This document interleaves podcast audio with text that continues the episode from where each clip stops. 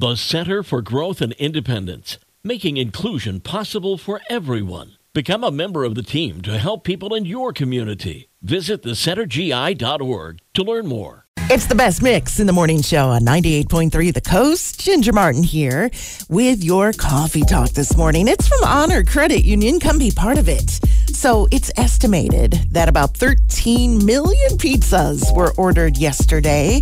And if you were one to order a few yourself for yesterday's game, are you going to recycle all those pizza boxes or throw them away?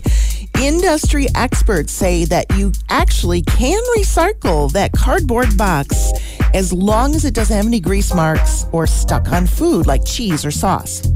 I know most pizza boxes do, but occasionally you will find one that does not. So you can toss that in your recycle bin because pizza box cardboard can be recycled up to seven times. Okay, no doubt you've eaten in bed at least once in your life, perhaps pizza. A lot of people have done the same. And according to a new survey, the foods consumed the most while in bed. Here's the list toast. Yep, I can see that. Fruit, chocolate, cereal, sandwiches, and ice cream. Pizza's not on that list. The same people also said the top things that people should never eat in bed would be a full dinner like steak and potatoes, lasagna, fried food, soup, yeah, Mexican and Chinese food. I suppose because of the greasy mess factor.